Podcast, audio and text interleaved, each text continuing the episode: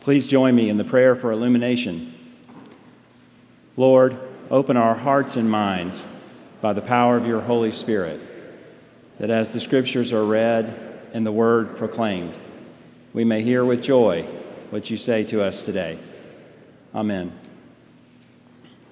A lesson from the prophet found in the book of Leviticus, chapter 16, verses 29 through 34. This shall be a statute to you forever.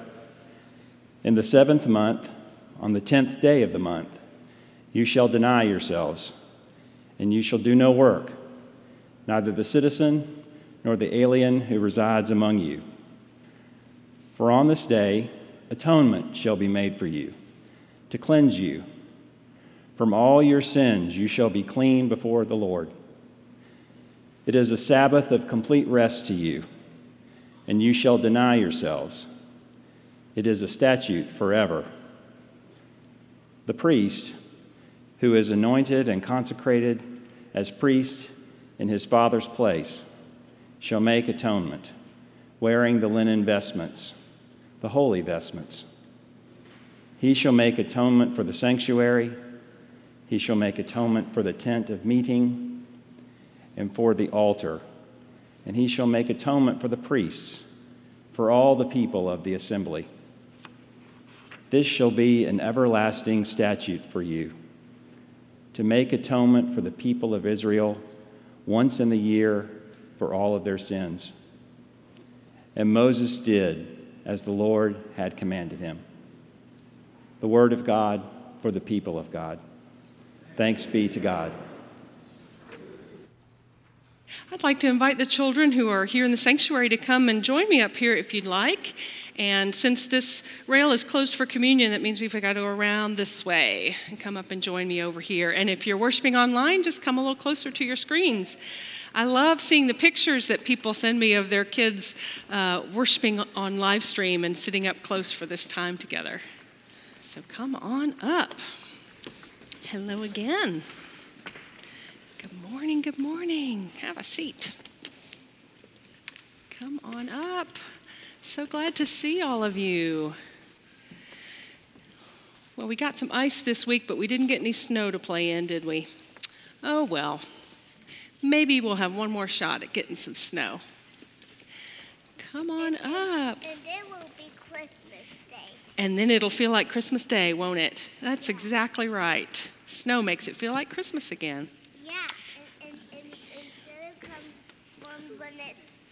That's right. That's right. Well, welcome, everyone. I want to tell you a story. Once upon a time, there was a little boy named Thomas, and he went over to his best friend, Henry's house. They played together a lot. And Henry had some really cool monster truck toys. Some of them made really cool noises. They had big wheels, and they just loved playing with the monster trucks together. Well, Thomas was playing with one of those monster trucks, and one of the wheels came off. Now, Henry didn't see that happen because he was in the kitchen getting a snack, a healthy snack, an apple. And so Thomas just kind of set the truck aside, and he didn't say anything to Henry. Henry didn't notice, and they kept playing, and then Thomas went home. A couple of days later, they saw each other at school, and Henry said, "I'm really sad because one of my monster trucks is broken. I don't know what happened. I think it was my baby sister." And Thomas thought, "Oh, I don't feel very good about this. Maybe I should tell him," but he was kind of ashamed of himself, and so he didn't say anything. But that night when he went to bed, he couldn't go to sleep. His tummy hurt a little bit. He was so worried about it. And so he decided the next day he was going to tell Henry. So he went to school the next day, and when they were on the playground about to play kickball, Thomas took Henry aside and said, "Henry, I need to confess something. I need to tell you something. I was the one who broke the wheel off your monster truck. I didn't mean to. I'm really sorry." And Henry said, "Well, that's okay. My mom fixed it, so it's all okay now. But I'm glad you told me because I thought you were acting a little weird. So now that I know, it's all okay." And they hugged each other and went to play kickball together. Sometimes if we've done something wrong or something we feel bad about, we want to keep it a secret and hold it in. And sometimes, especially if it's with a friend, it kind of gets in the way of our friendship. They can tell something's wrong. And it's important for us to say, here's the truth, and be honest, and confess if we've done something. And that helps the friendship be better.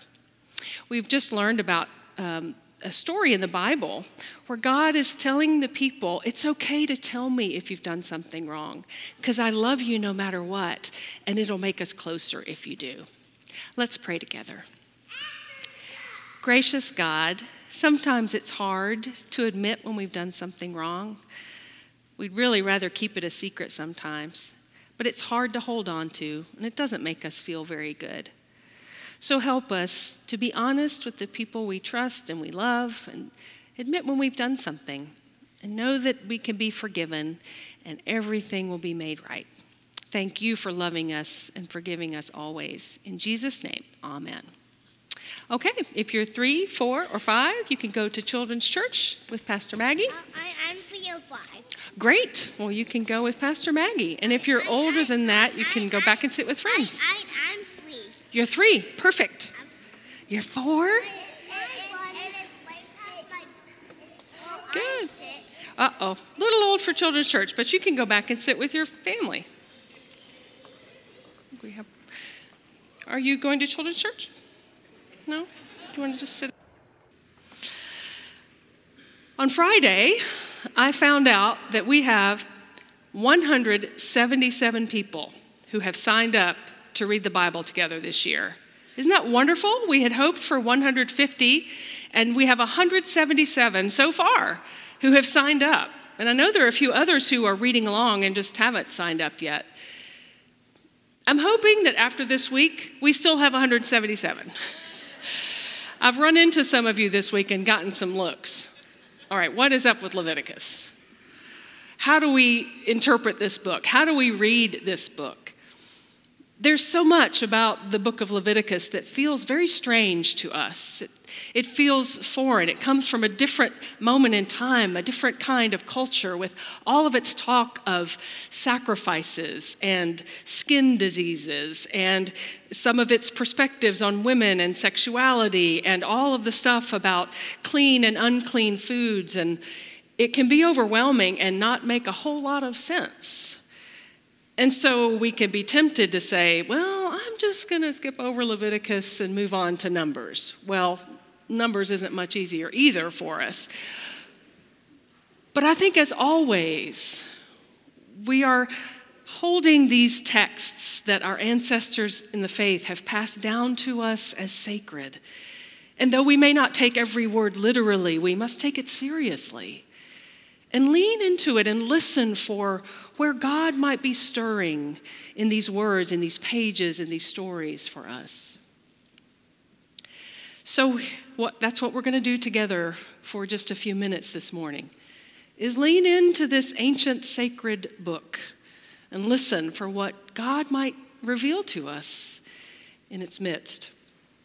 If you're not reading along, or if perhaps you are reading along but aren't quite sure where we are in the whole arc of the story, in Exodus, the people of Israel, the tribes of Jacob, are enslaved in Egypt. God calls Moses to lead them out of Egypt, to deliver them out of slavery, to usher them through the wilderness until they arrive at the Promised Land. And so Leviticus, Numbers, and Deuteronomy, these 3 books that we're about to launch into, all take place when Israel is on that journey, a journey that ends up taking 40 years.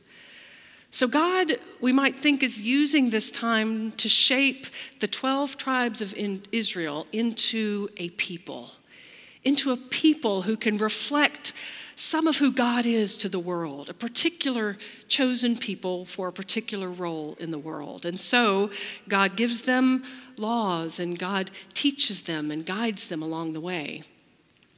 And this book of Leviticus is basically a manual for the priests of the people. There are 12 tribes of Israel. The tribe of Levi is designated to be the priestly tribe. And so they have a handbook. Did you know that we have a handbook too? United Methodist pastors have what we call the United Methodist Book of Worship. And in it are all sorts of guidelines around consecrating communion. It even says things like the pastor shall lift their hands at this point or place their hands over the elements. Did you know that after communion, we are supposed to take the wine, the juice, and the bread and treat them in a particular way? The juice should either be drunk or poured into the ground, not put down the drain to go somewhere, but put back into the ground that the earth might reabsorb it.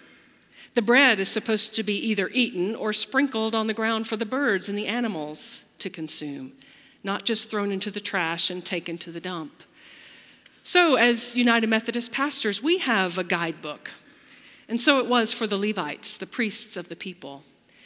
These are instructions about how to conduct the sacrifices, how to offer forgiveness for people as they come forward for worship, how to lead in worship, what to wear, all of that is in the book of Leviticus. And this text that I've chosen for this morning offers some guidelines around a particular holy day, the Day of Atonement. Now, our Jewish friends still mark this day. They call it Yom Kippur. It usually comes around in the fall. And it is a day somewhat similar to our Ash Wednesday, a day when we gather and confess that we are not all God has created us to be, that we have fallen short, that we have all sinned. We all need grace. We all need forgiveness. And that was what this Day of Atonement was meant to be, once a year for the people to come forward all together and confess their sins before God and have those sins forgiven and removed. So we didn't hear it in the specific text that was written, but in the early parts of chapter 16, the ritual is described. The priest of the people would come to the tent of meeting. Now, at this point, he would have already sacrificed in the tabernacle, the place of worship, on behalf of himself and all of his household, because he too needed forgiveness and cleansing and a new beginning with God. So he would have done that already. And then he comes to the entrance of the tent of meeting with 2 goats. And he casts lots, rolls the dice, to see which would be goat number 1 and which would be goat number 2. Goat number 1 would be sacrificed in the tabernacle for the cleansing and forgiveness of the people's sins. There was a theology and an understanding that somehow the flow of blood, the blood of life, was cleansing and renewing and would offer forgiveness. That's a whole other conversation we can have later. But the other goat, goat number 2, had a different role. The priest would spiritually, figuratively gather up all of the sins of all the people that they had confessed together. He would lay his hands on the head of this goat, symbolically laying all of the burdens, all of the failures, all of the sins, all of the mistakes, all of the brokenness of all the people onto this goat. And then the goat would be led into the wilderness and set free. So imagine that you are among the people, carrying with you the guilt and shame of things perhaps you've said or done or not done. And with all of the people you watch as those sins are carried away, forgiven and forgotten, released. And the priest announces to you and to all the people that your sins are forgiven and it is a new day. There's power in that image, in that symbolism, in that ritual. Now, as Christians, we look at this ritual, we look at these practices through the lens of Christ, through the lens of the New Testament. And we have the book of Hebrews, which we'll get to later in the fall. And the writer of Hebrews looks at some of these ancient rituals from the days in the desert with God's people and reinterprets them to say that Jesus, the Christ, is like that goat who takes upon himself all the sins of the world and carries them away. We sometimes hear Jesus referred to as the Passover lamb, a similar image, removing from us as far as the east is from the west, so far does God remove our sins from us. Now, we believe this was done once and for all in Jesus. And so the truth is, we are already forgiven. God has already poured out upon all of us grace upon grace upon grace. And yet, as human beings, we still hold on to things. I myself feel this way, and I've talked with so many of you who feel this way, that it is, I know God forgives me, but I just can't forgive myself. Have you ever felt that way? And I think that's why these kinds of regular practices of confession are good for us. Like the little boy in the story, he needed to tell his friend so that the relationship between them would be clear and open.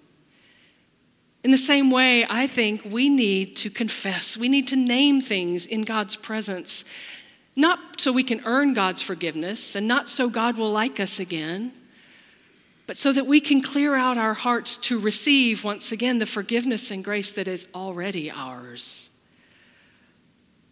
And so we have these practices. Every Sunday morning, you've probably noticed, when we come into worship, we come in singing God's praises, we have our call to worship, our gathering time, and then we confess together. There's power in confession, and there's power in corporate confession.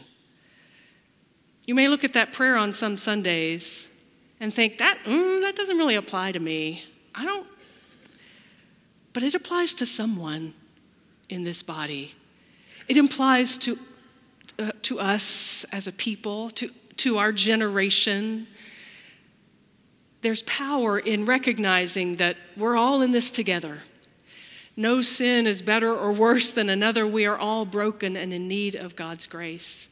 And there are powerful moments when the people of God confess together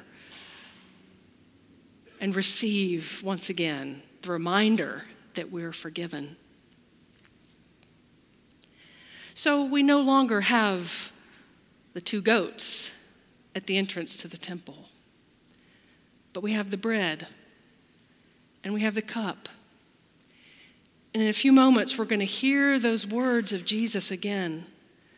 When he lifted up the bread and said, "This is my body, broken and given for you in love.